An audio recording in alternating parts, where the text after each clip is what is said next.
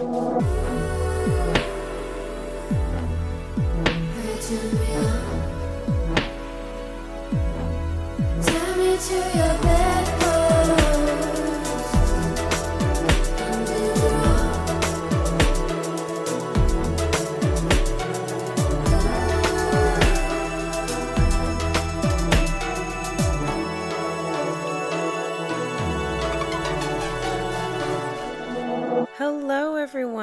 welcome to the Bedpost Podcast. I, of course, am your host, Erin Pym, and what I like to do here on the podcast, usually, is bring fun and sexy guests into the studio to talk about sex and sexuality. However, it's been a while since I did a good old-fashioned Q&A, a little solo episode, and it's Christmas so I thought I'd do something a little special and different. So I was uh, on the socials asking for some questions, and I'm going to give you some answers. Um, by the way, if you do like, you know, these solo episodes, this is what happens all the time on the Patreon. Just saying. This is good though. I um specifically on Twitter I did a call for questions and uh, tons of people answered, which is great. The other reason I did this, uh, let's be honest, um, it's the holidays, and I don't, I, I don't like to bug people around the holidays to do my podcast. so this is a way that I can um, not bug people right now. So, okay, let's just dive in here. Okay. I mean, it's a general question. It just says, What is your favorite kink? Um, this is from Lord Ninian1 at Lord Ninian1 on Twitter. My favorite kink, I think I think when it what all my different kinds of interests kink wise boil down to is objectification. So I'm gonna say that. And um, yeah, like when I think of like med fed med feddy type stuff I'm really into, it's this being objectified aspect. Same with like the humiliation, ignore stuff I'm into um, the being used stuff, all of that. And this is one that is uh, true for both sides of the slash for me. I love uh, being objectified, obviously in a consensual, kinky scenario, or uh, the flip side. I love doing this to people as well in uh, in the dungeon or the bedroom. So yeah. And hey, we've got so many questions. That's all, that's all I'm going to say about that. Moving on. Um, oh, I like that people ask questions like about Christmas stuff because I was like, I'm going to do a Christmas Q and A, and I think people thought it was going to be Christmas themed. Not my intention, but a lot of these questions are um, Christmas themed. so, um, uh, Marin Desad who I've actually had on the pod before. They're at Marin Desad on Twitter.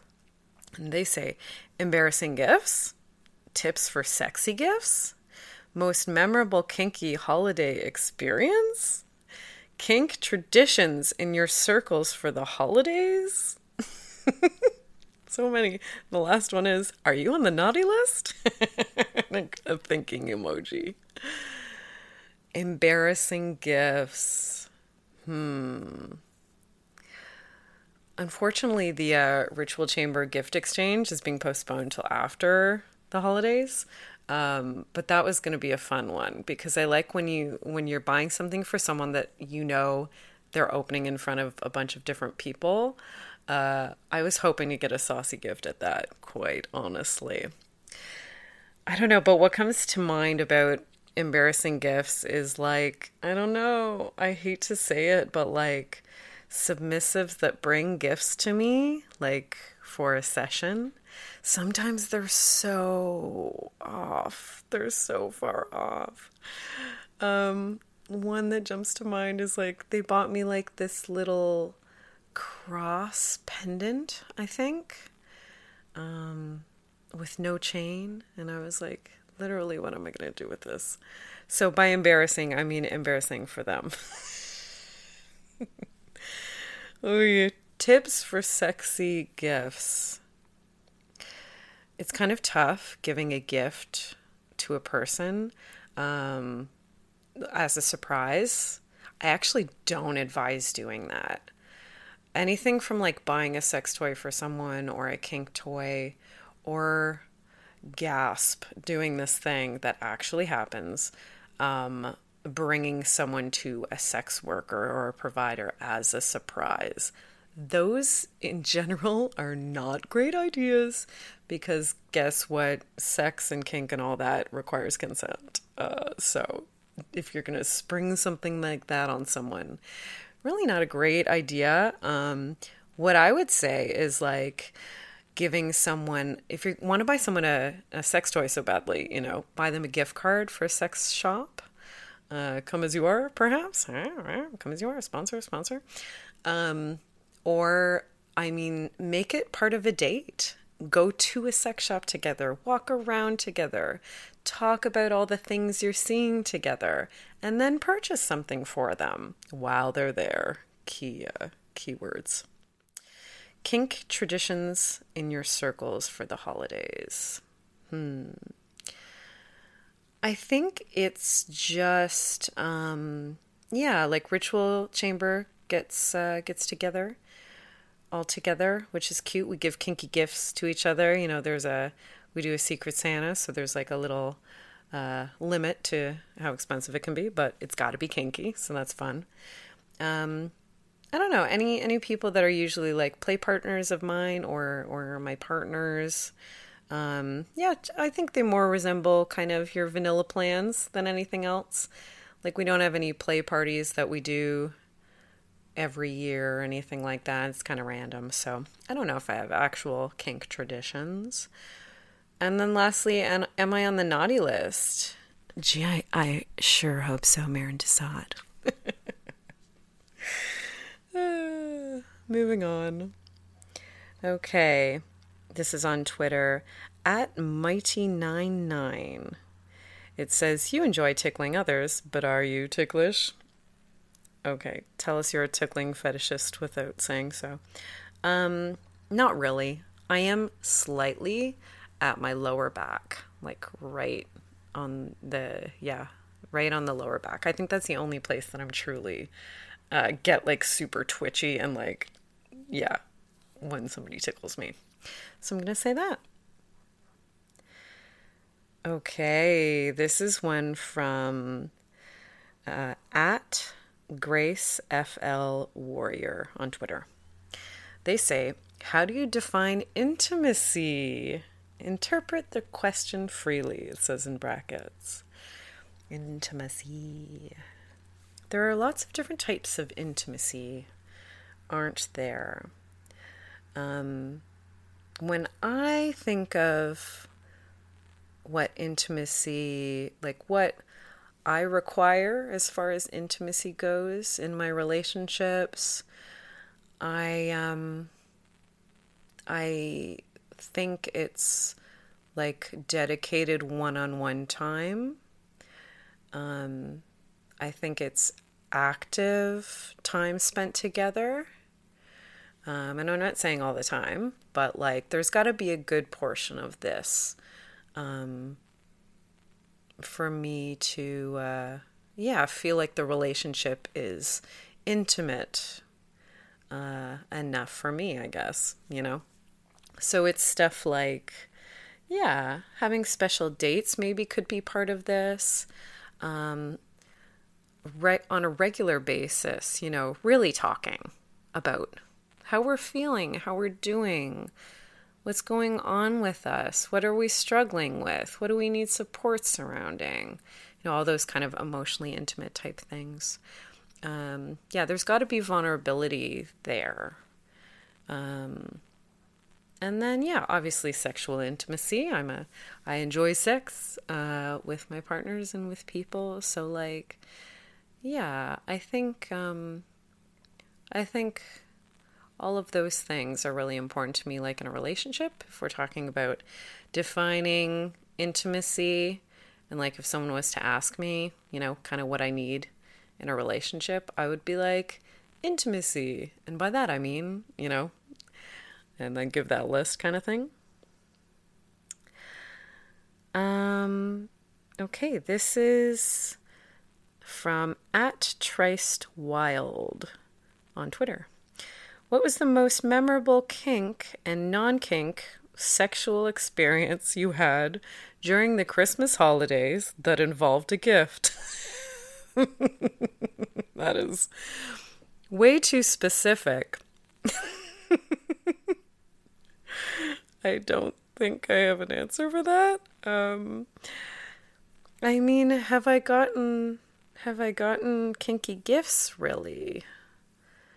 Um, oh, okay. It says most memorable non kink sexual experience. Okay, what's sexual experiences?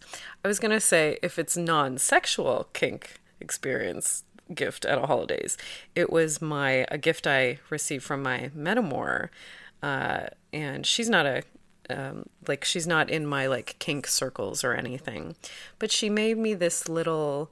Uh, you know that bakeable clay. She made me this a little St. Andrew's cross, and I thought that was so sweet and validating because like she's not in the kink kind of community at all, but it just showed that she sees me over here being kinky and that she approves. You know what I mean? Uh, so I I I received that as like yeah, a very sweet gift. And if I'm talking about intimate, I was like, oh, that felt that felt intimate. Um, but that's not what the question says. they want to know about sexual experiences during the holidays that involve the gift. I don't often receive sexy gifts. Um, or give sexy gifts, I don't think. I gave Josh a bunch of things uh, for when he starts pro doming with me, like clothing type things. Um, yeah, I'm giving Chloe. Uh, I gave I gave her some leather gloves uh, for her birthday, which she's used in a scene with me, which has been fun. Um, and a kinky piece of kind of a fetish kind of jewelry that she's worn as well. We want to do a photo shoot with those two necklaces because I have, I have the same one actually. It's like a big ring in the middle, big ring in a leather kind of strap. But uh, yeah, I don't know. I think that's all I got for that one. Okay, moving on. What can a slave do to prepare for a session with you? That's a question I don't mind. I like that. And this is from at devotee of Ms. Janice. So, um, a few things. I'll just go through uh, kind of what I think about that. Just like give some thought to the activities you would like to do. I would recommend choose like a top three activities you would like to do. Um, I would also ask you to kind of give some thought if there's something a little deeper than the activities that you want to tell me about, like what they mean to you or how they make you feel, um, or like what's going on inside. What's the narrative you have when you're doing these activities, if there is one? And then like uh, you know the usual kind of physical prep things that you might do like make sure you eat something make sure you're hydrated. If we're doing like anal activities then make sure you like douche uh, stuff like that.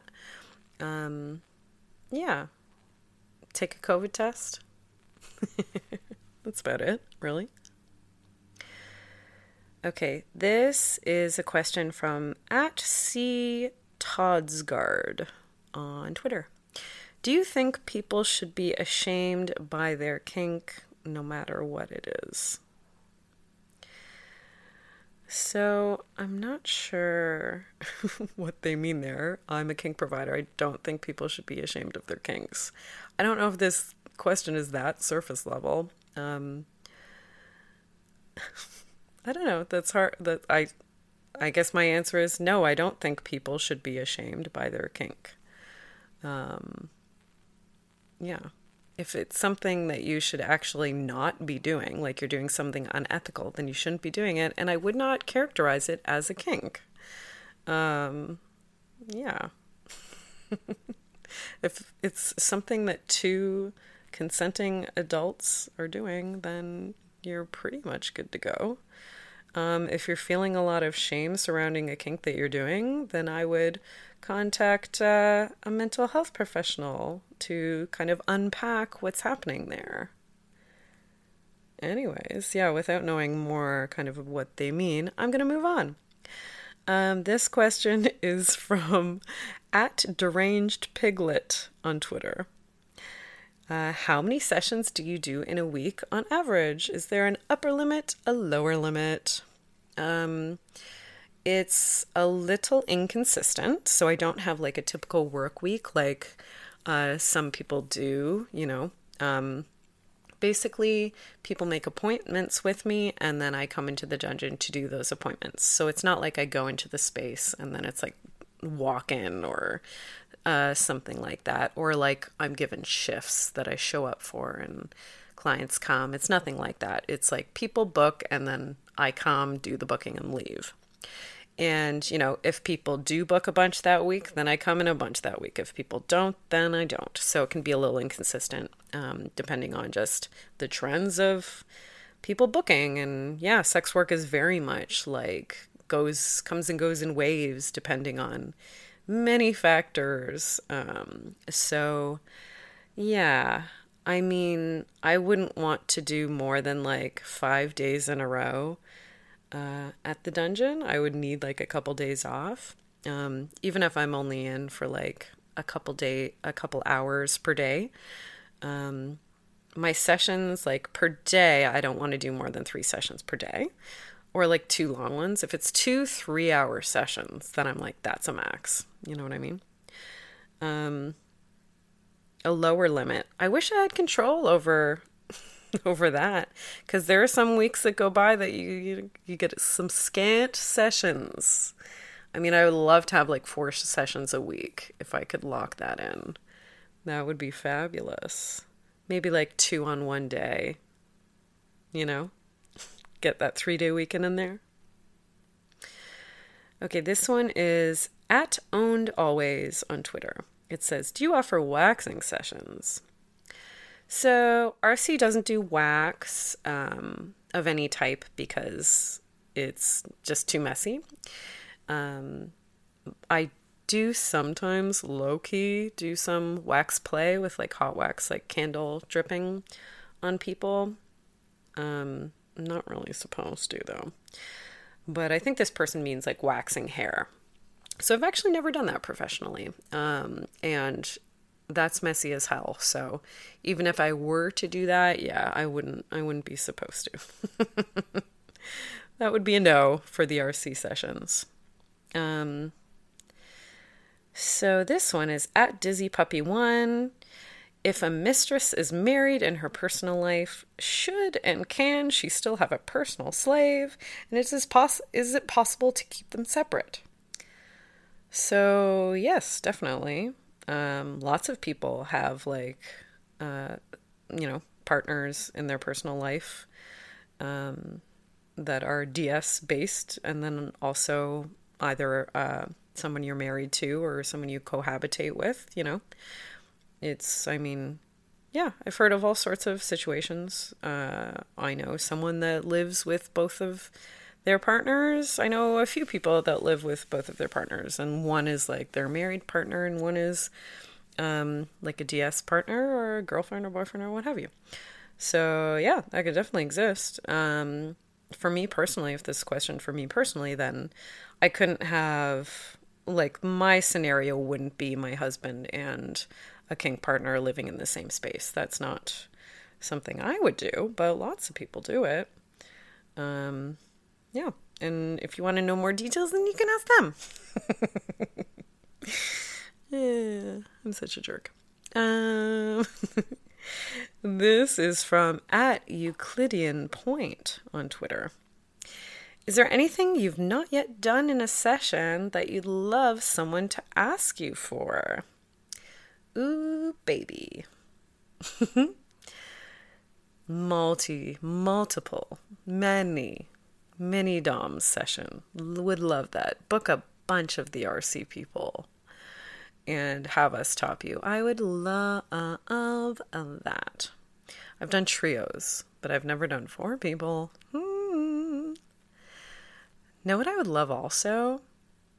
Okay, I I get couples fairly often, which I love when a couple comes in. But what if like a couple, a couple came in? Okay, but for a duo, me and someone else. Mm. Client couple and then a duo. Duo dom top. Love it. Love, love, love, love it.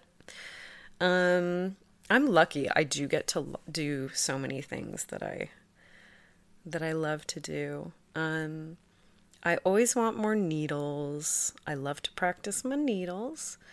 Um, I love MedFet. I anybody wants to get me to do MedFet. Anyone wants to get me to do role play. I love I'm trying to think I wrote like a little list of like manifesting 2023 sessions, you know what I mean?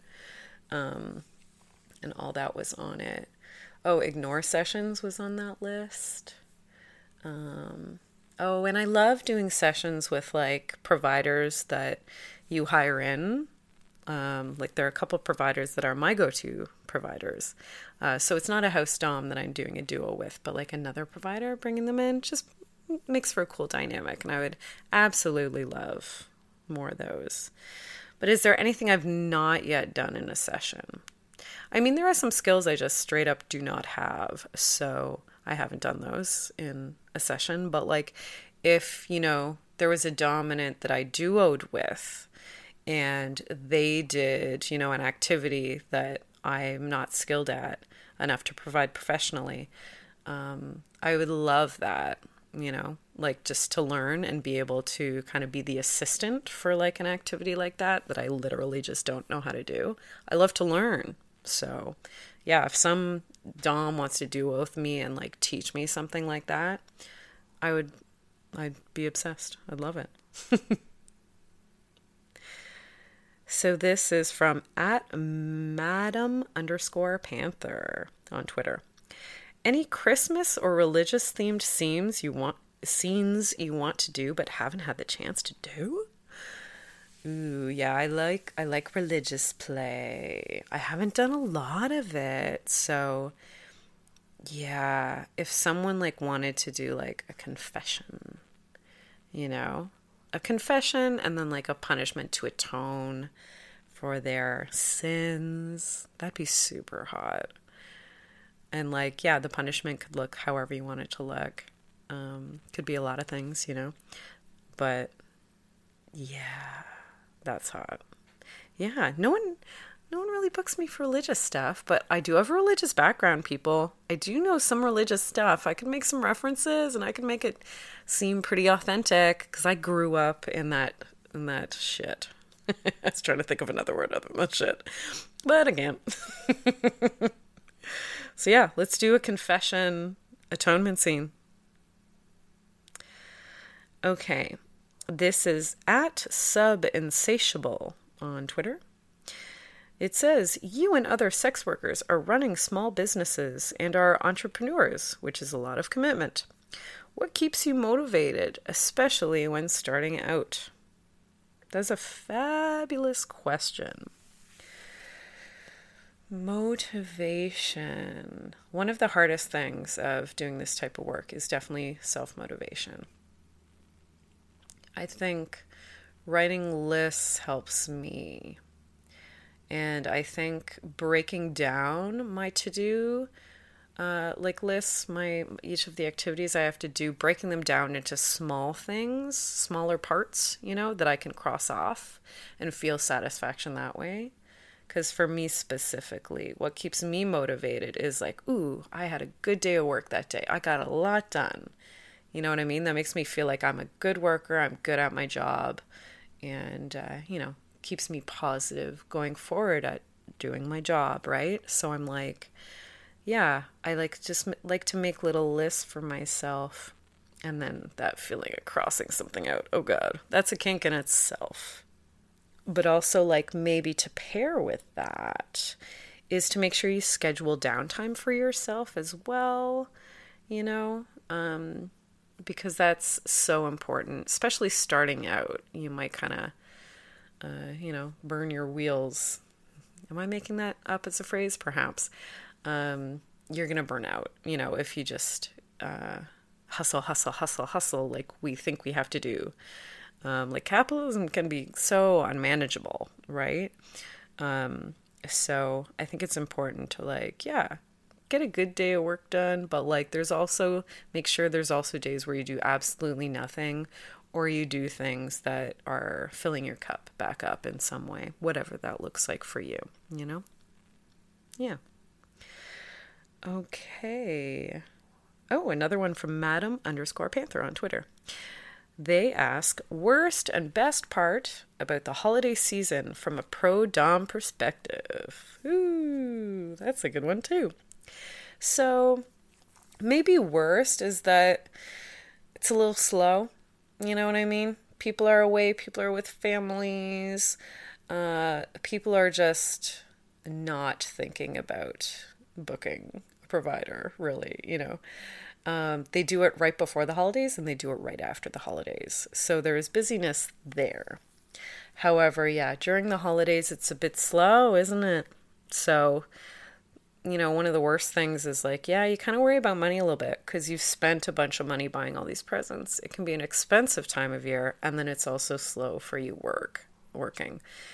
And um, you know, where it's not a job where you get a Christmas bonus or something like that. so that can be a little stressful. But you know what? It usually is going to pick right back up. January, characteristically for me, is always quite busy. The thing with me is I've booked off some time in January. I'm away for like five days at the beginning and like a week at the end of January. So that's also going to be great because I need time off and I'm really excited to go away and get out of the city. However, a little stressful financially. And then the best part about the holiday season from a pro dom perspective.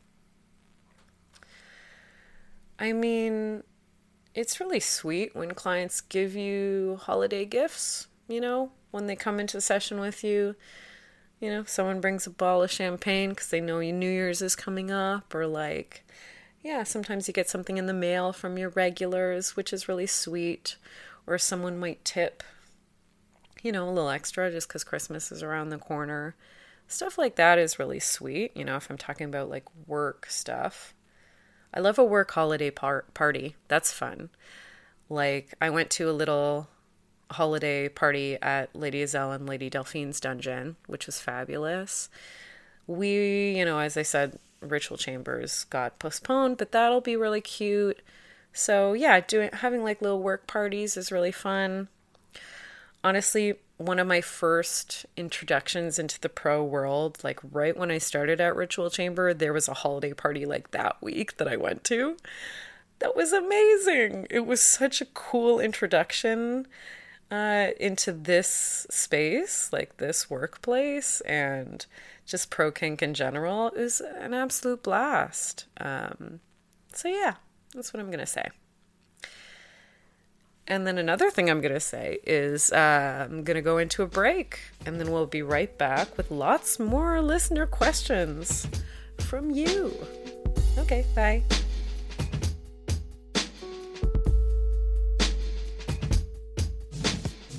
Let's take a moment to talk about our lovely sponsors, shall we? First of all, ComeAsYouAre.com is a trans owned, trans operated sex shop that also happens to be feminist and anti capitalist. They carry only the best sex toys and want to give you the best price possible. Next time, use the coupon code BEDPOST, that's B E D P O S T, when checking out at ComeAsYouAre.com.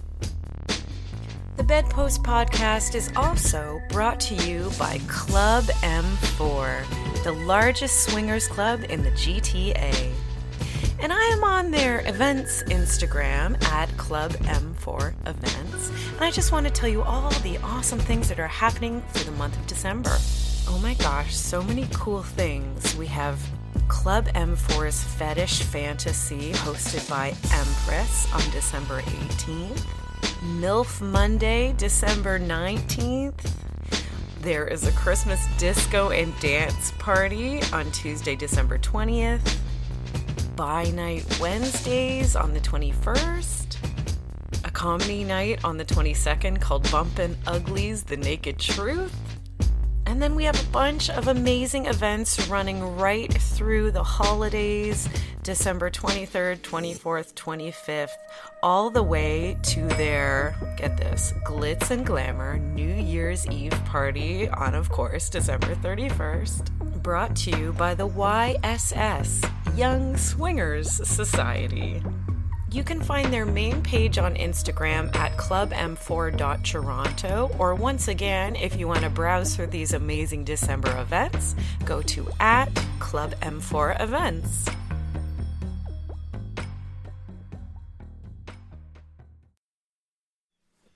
Hello, hello, everybody. Welcome back. More questions. More solo me. This is from at Blue Army Man 117 on Twitter. They are asking Have you had any slash many asexual clients? I'm to say, I'm sure I have. Uh, people don't typically disclose that to me, like talking about their sexuality orientation wise, you know. Sometimes people offer it, you know, giving context is can can always be helpful for me as a provider, but um yeah, people don't usually tell me stuff like that. But I know just in general, as I'm sure the person asking this question does, that a lot of people, a lot of ace folks uh, go into kink um, do do kink, and a lot of sex workers also are ace um, and stuff like that in general, which we love to see. But um, yeah, I, I I don't know exactly as far as how many I have had. This is from at annex underscore kitty on Twitter. Do you ever get discouraged from people canceling or not booking? If so, what are some ways you persevere?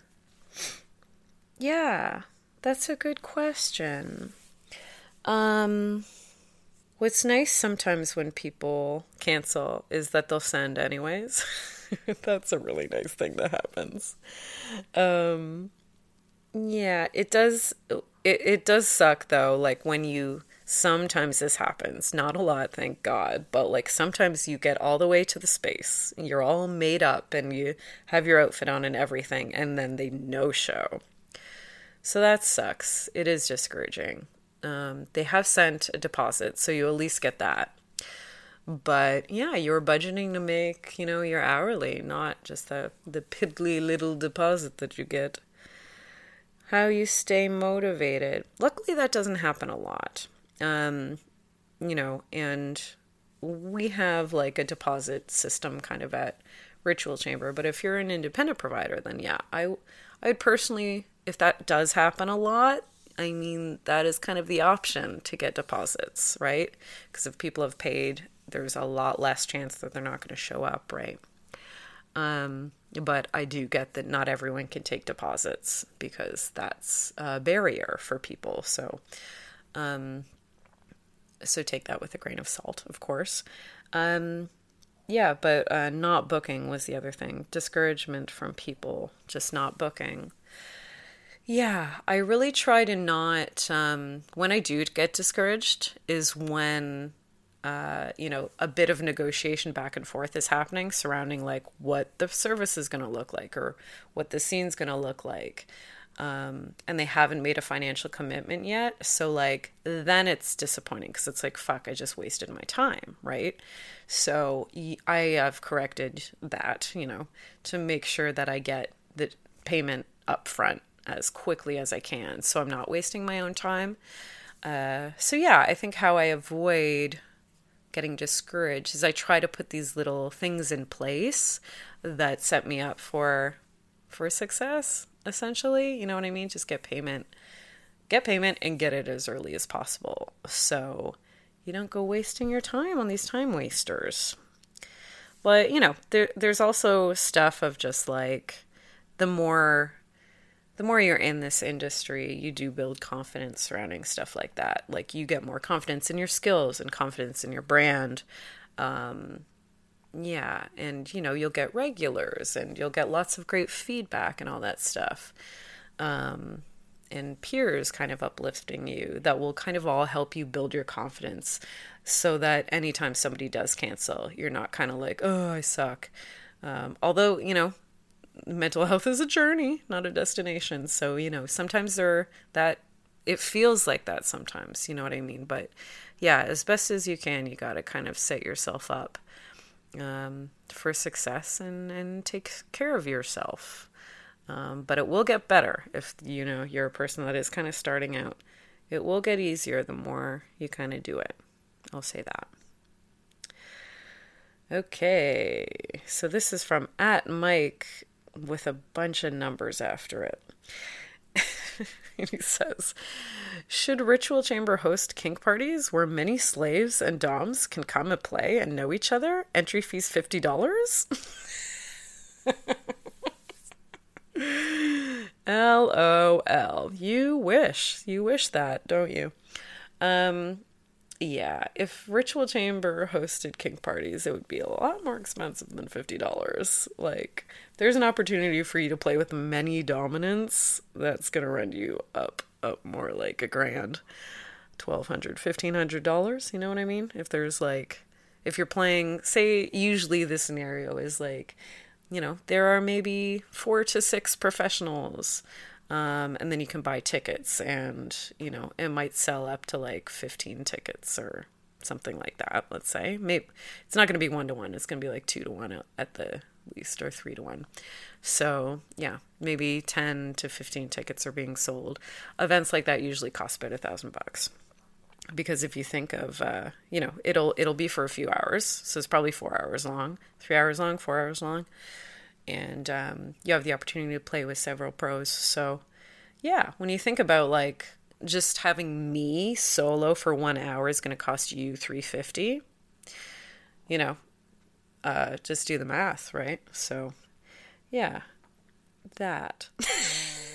But also yeah ritual chamber doesn't really hasn't really gotten back into hosting big in-person events like play parties specifically. That's not something that Ritual Chamber really has been doing. So, yeah, I'll say that. This is from at eToneSD on Twitter. What are some of your favorite pedicure colors or patterns for the holiday season? That's a cute question because I've actually never had a professional pedicure in my life. and with my hand injury, I haven't been able to do my nails because I just can't. So um, that's something I haven't been able to do this whole year, basically, or feels like since April, anyways. Um, I used to always have my nails painted, but I would just do them myself. But yeah, this year I haven't haven't been able to. Maybe now would be a good time to go get a pedicure since I can't do it myself. However, it would bother me that I couldn't maintain it myself. That's the only thing.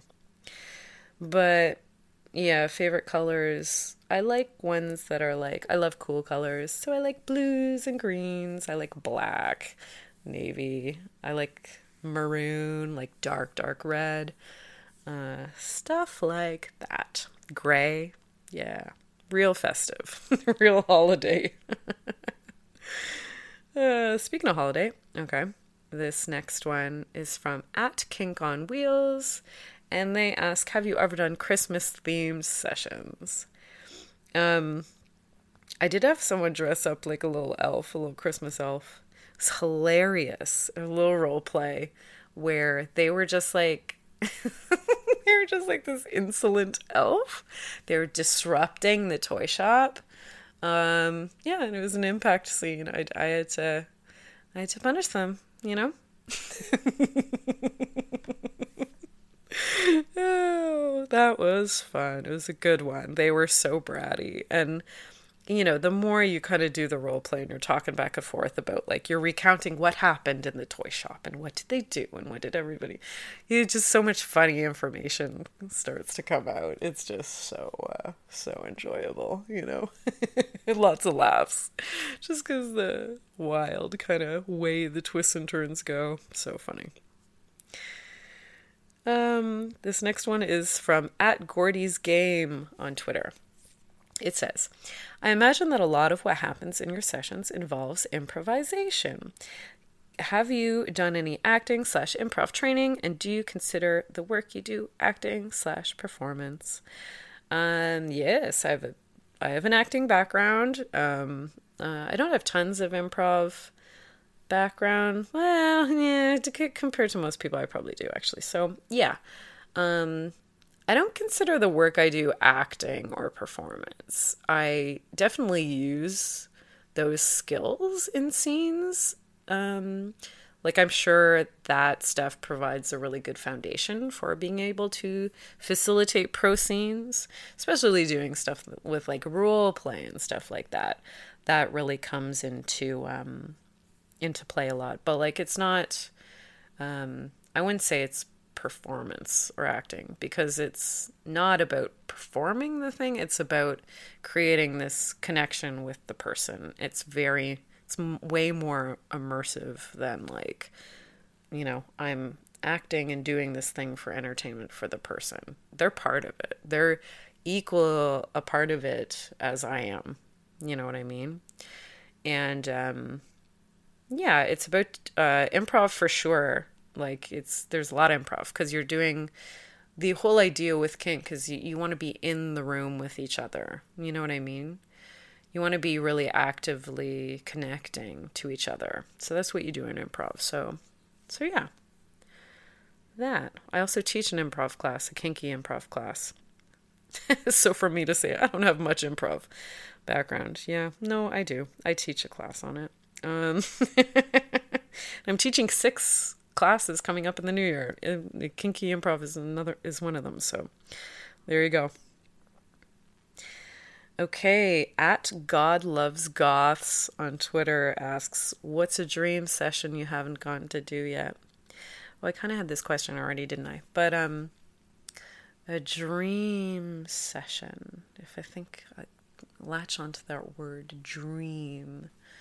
Um, I think to because uh, I'm so used to MySpace at the Ritual Chamber, uh, not MySpace, the website, um, the Ritual Chamber. Maybe like if I was to do, you know, a big elaborate scene uh, in a different dungeon that has different equipment.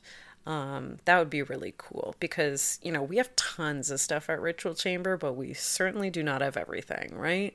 So, an opportunity to work with like some really cool, different kink furniture would be fabulous. And again, the thing of like, I want to learn from people. Like, if I could do co top with someone who knows how to use, you know, a different piece of machinery or furniture or something, I would love to do that. Like, okay, if it's like dream scene, you know what I mean? Like, uh, Violet Mays is out there doing really elaborate uh, medfet. Like I would kill to uh, to co-top with her and learn from her. She's a name that's just jumping to mind, but like yeah, I got to duo with. Uh, I got to do some uh, content with Delphine recently, which is so fabulous. Maybe like yeah, dream stuff is like works with some local doms I haven't worked with before. Honestly, there are some RC doms I still haven't duoed with. Like dream scenes. Okay, book me in Indigo Blue, please. Book me in O-Ren, Empress O-Ren, please. Um, yeah. Yeah. Okay. Uh, my pal at Goddess Freya Faye on Twitter asks if you were to come up with a Christmas theme session, what would it be? Yes. Okay. Definitely definitely would be role play. Oh, no, it just came into my brain. Wow, from the recesses of my dark ass uh, mind. Okay, so needles. Okay, this person is standing. You know, they're either like partially suspended or just like on the cross, stationary, and needles all over. And then I'm hanging Christmas balls from the needles. So it's like needle bondage. Um, but yeah, you're hanging ornaments on them. So essentially, you're doing needles all over, and those are like, you know, those are the hooks. And then you're like decorating them like a goddamn tree. I am a genius. I'm an evil genius. Um, okay, someone who calls themselves at show me the pounds on Twitter uh, wants to get some free erotica here because they're asking, What's your opinion on sissy sluts? Which is so funny because I feel like the last time I did a Q&A, or maybe not the last time, but maybe the time before, someone asked like this exact same question. Different person. And they're, you know, they're fishing for, uh, they want some sissy slut content. You know what I mean? But basically, what I said that last time uh, that I said I said like sissification is a kink that I only offer in a very limited way because uh, um, you know it has the potential to perpetuate um, you know this kind of toxic masculine patriarchal thinking uh, rather than you know perpetuating it rather than subverting it. So I want to make sure that we're if we're doing sissification or like feminization, a scene like that, that um, it's not degrading people for being feminine, uh, specifically like masculine people. Um, it's more encouragement scenes. So, same with like bi encouragement, you know. Um, some people call it forced bi. Um, I want to be on the same page with the person that like the, the stuff we're not doing is not like misogynistic in any way or homophobic in any way. So, like, you know, a scene where I dress someone up as a woman, dress a man up as a woman, and make fun of them for being feminine, not really my jam. But there are like ways you can do that um, that don't give off that vibe. You know what I mean? Um, like helping them embrace their feminine side and expressing themselves and showing them activities they d- they don't usually get to do and showing you know the the joys kind of of receiving and uh, you know wearing pretty outfits and all of this kind of stuff right so yeah sorry but i'm not giving you your free erotica uh, today so okay uh, I do have one last questions on Twitter I'm going to save it cause I'm going to close with it because it's a good one. So I'm going to go over to Instagram and answer a couple over here. Um, this is from at intimacy mistress on Instagram. And it says, When did you first realize you were kinky? Hmm. I mean, young, pretty young. I don't know if I had like a moment where I realized that, other than maybe the first time I actually did kink with someone and I was like, oh, this. this is sex. This is my sex. this is how I want to do it. And like had that kind of epiphany every time I like played with someone new that was like a little bit more educated and knowledgeable about it, had more experience about it than the last person. I was like, it just kept getting better and better. Um, but yeah, I, I think I told this I, I told this story on off the cuffs when I was first on that because they asked for like a radioactive spider bite and I was like, well, let's be honest, like literally when I was playing with Barbies when I was young, uh, Ken was kidnapping the Barbies, tying them up, humiliating them, torturing them. Um, so there you have it. and then Intimacy Mistress asked another question How did you get into doming? This is one I've answered um, a few other times on other podcasts as well. But basically, um, yeah, I was doing it in my personal life a lot. I had a lot of friends that were kink providers at the time. I'd learned a lot through them. Um, and uh, I had done a lot of different kind of sex work adjacent jobs. Um, and that was like one sex work type job that I hadn't explored yet and was interested in exploring. I was kind of not happy at the job I was at and I was looking to make a change. And I was like, right, let's do this other sex work thing that is really interesting to me. And I applied for a job and got it. That's pretty much it. At Paul Aoshi on uh, on Instagram asks, "Who do you like?" Tee. what an idiot! Love, love him. Love that man. I like you, Paul. That's who I like. Um, at what is life on Instagram asks if you could fully design a scene to your liking, how would it look? Hmm. Honestly, I'm an improviser at heart. Again, after me saying I don't have much improv uh, experience, I I really prefer to improvise through a scene rather than like fully design a scene. You know what I mean? That's not super attractive to me. Again, what would be attractive to me is someone else fully designed a scene and I co topped with them. So I got the freedom of improvising within that storyline. But, like, yeah, if I could tag along where another Dom, like, say, say, um, organized a whole kidnapping kind of scenario. That's something I've never gotten the chance to do, but some uh, there are some experiences that you can do, you know, in the city or just outside of the city where it's kind of like a weekend thing where you get kidnapped and you get thrown in a barn or something and there's multiple doms and uh, you know, you sleep in a cage at night, all that stuff. So I'd be interested in like seeing what that would look like um, realistically. Uh, but like I wouldn't know the first thing of organizing and I have no interest in organizing something like that. But like if somebody was like requested me to get in on that, I'd be so down. Yeah, so that might be cool.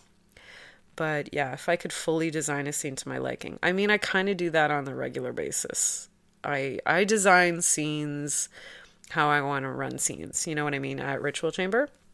So, what's kind of appealing to me is like to see how other people design scenes and do that for a change. That would be kind of special and kind of exciting. Um, at Intimacy, Intimacy Mistress again asks, know of any good Dom training resources? Um, yeah, I mean, Ritual Chamber offers so many classes. Uh, someone else that offers classes that I always recommend to people is Luna Matatas. Luna's been on this podcast numerous times. I've been on hers, and uh, she's a great friend of mine. Lots of classes. Um, I mean, good for her. Runs a lot of amazing classes as well. Um, I mean, yeah, there are lots of podcasts about kink. Some of my favorites are The Dildorks, Off the Cuffs, which I mentioned already. Um, I feel like going through the catalogs of mine is not a terrible idea. Just look at the um, the uh, episode title. You know, there are a lot of DOMs that have done this podcast, um, which would be uh, a good learning experience. You know, just to hear how all different types of dominance do it. You know what I mean? But yeah, um, taking classes is probably the number one thing I would recommend. Like we offer a class or ritual chamber that's like everything it's called everything you want to know about becoming a pro dominant. Like it couldn't be more perfect. So you know i'm gonna i'm gonna stay at home and recommend the ritual chamber um, as a resource. Okay. So yes i am done the uh, those insta questions and i'm going back to um, at fucking pineapple on Twitter asks, looking back at the past year, what are you most proud of yourself for? Whew.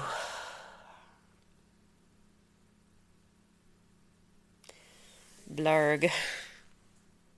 Questions like that are tough to answer. This year was um this year was tough for me. This year started off really rough.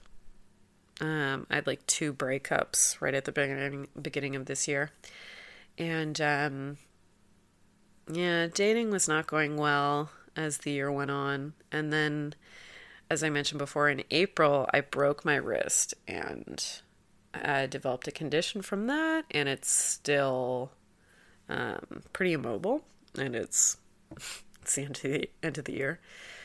I feel like this year got eaten up by that injury.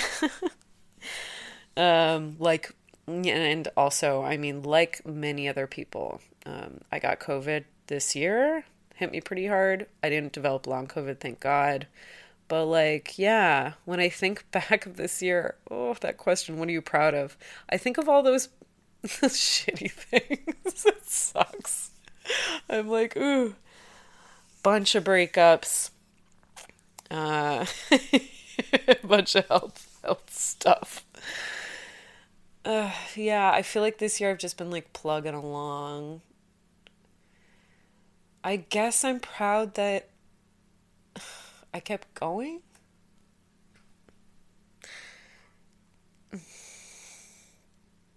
Sorry, that's dark. Um, I'm fine. I'm totally fine, by the way.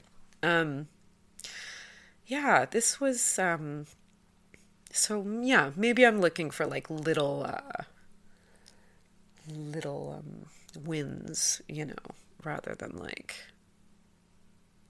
what I call this year something I'm proud of. I guess okay, if I'm thinking about like my dating life. Um I'm proud that I am I'm really uh intentionally trying to date in a way that uh, puts me first. I'm proud of that. I'm super proud of that. Um, it's equaled a lot of um, breakups. but that's a good thing, I guess. It's a good it is a good thing because I kind of dating, yeah, in a different way where I'm like, okay, we make a great connection, great, but if we don't want the same things, you know, if we don't want, if we're not dating in the same way, you know, if you want to date in a way, in a way that doesn't feel good for me, then it's not going to work. You know, we have a good connection, well, cool, but it's not going to work out. So I'm proud of that. Um, big pause. Um, I'm proud of. I'm proud of um as far as like work stuff goes and like all my projects and stuff. I'm proud of um like keeping it uh, balanced with the rest of my life. You know, I like not I'm proud that I'm not overworking myself. I didn't overwork this year and maybe it's because I had a lot of time off because of injuries and illness and stuff like that. But um, no, I think I've done that intentionally as well, though. Not taking on too much, too many projects, taking a break from a certain aspect of work stuff um, when I needed to, and coming back to it when I felt like I wanted to. Teaching was a way I did that. Performing at Oasis was uh, same thing happened where I took a big break from it, and then I was like, okay, I'm ready. Um, yeah, taking performance opportunities, like other performance opportunities, for a while was like, I'm not interested in that. Um, those gigs. And then at one point I was like, you know what? Maybe I will do one. I think I'm ready. I do feel like I want to. So, um, yeah, I'm proud of that.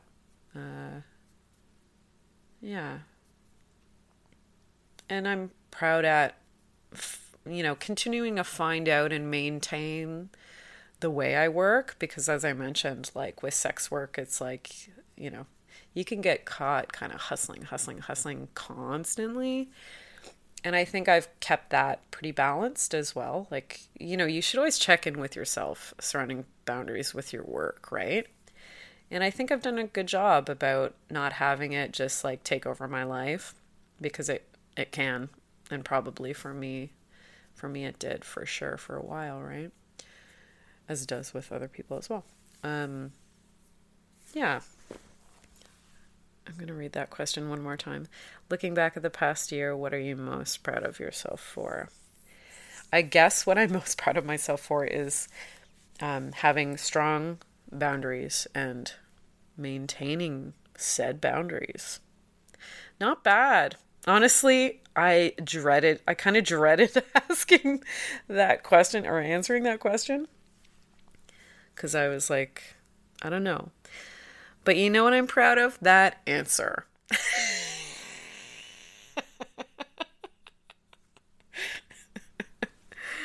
I don't mind that answer. Yeah. So that's uh that's it. I actually had to cut off the questions at one point because I'm like that is more than enough questions. So um thank you so much. Like earlier today I made that tweet and I got all those fabulous questions. So thank you to everybody who submitted a question. Um and uh, yeah, hope you enjoyed the episode. We will be back next week, of course, uh, with uh, the podcast doing the thing it usually does. I'll have a guest, and we'll be uh, back, you know, in the studio talking about sex and sexuality here on the Bedpost Podcast. But until then, happy holidays and get fucked, everybody. Goodbye. This podcast has been brought to you by the Sonar Network.